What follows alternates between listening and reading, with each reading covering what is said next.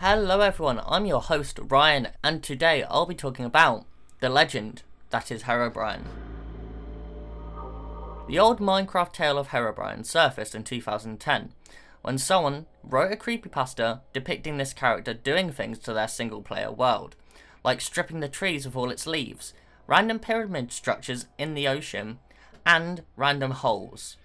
The story of this scary character is that it's Notch's, the creator of Minecraft's, deceased brother that haunts the game.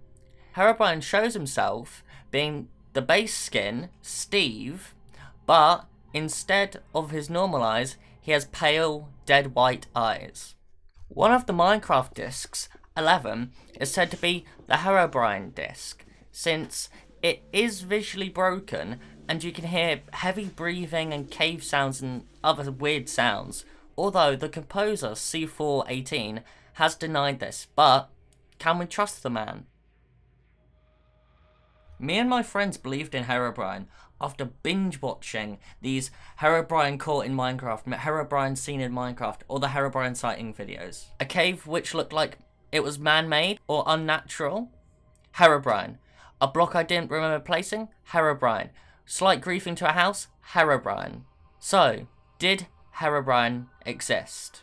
I think it's very clear that Herobrine doesn't exist and never existed.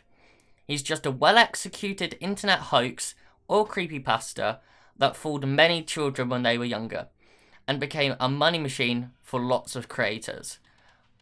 But how do we explain the trees, pyramids, and holes that appeared in everyone's world? Well, it's simple.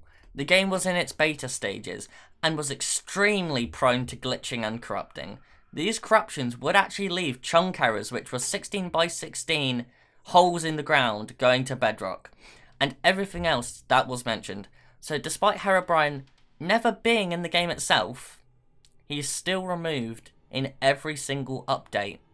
Apart from the 1.16 Nether update, which was the Minecraft version of the Hell update, where he wasn't mentioned for the first time in over 10 years. So, who knows? Maybe Herobrine is lurking about once again.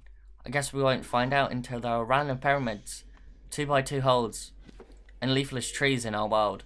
But then again, that might be too late.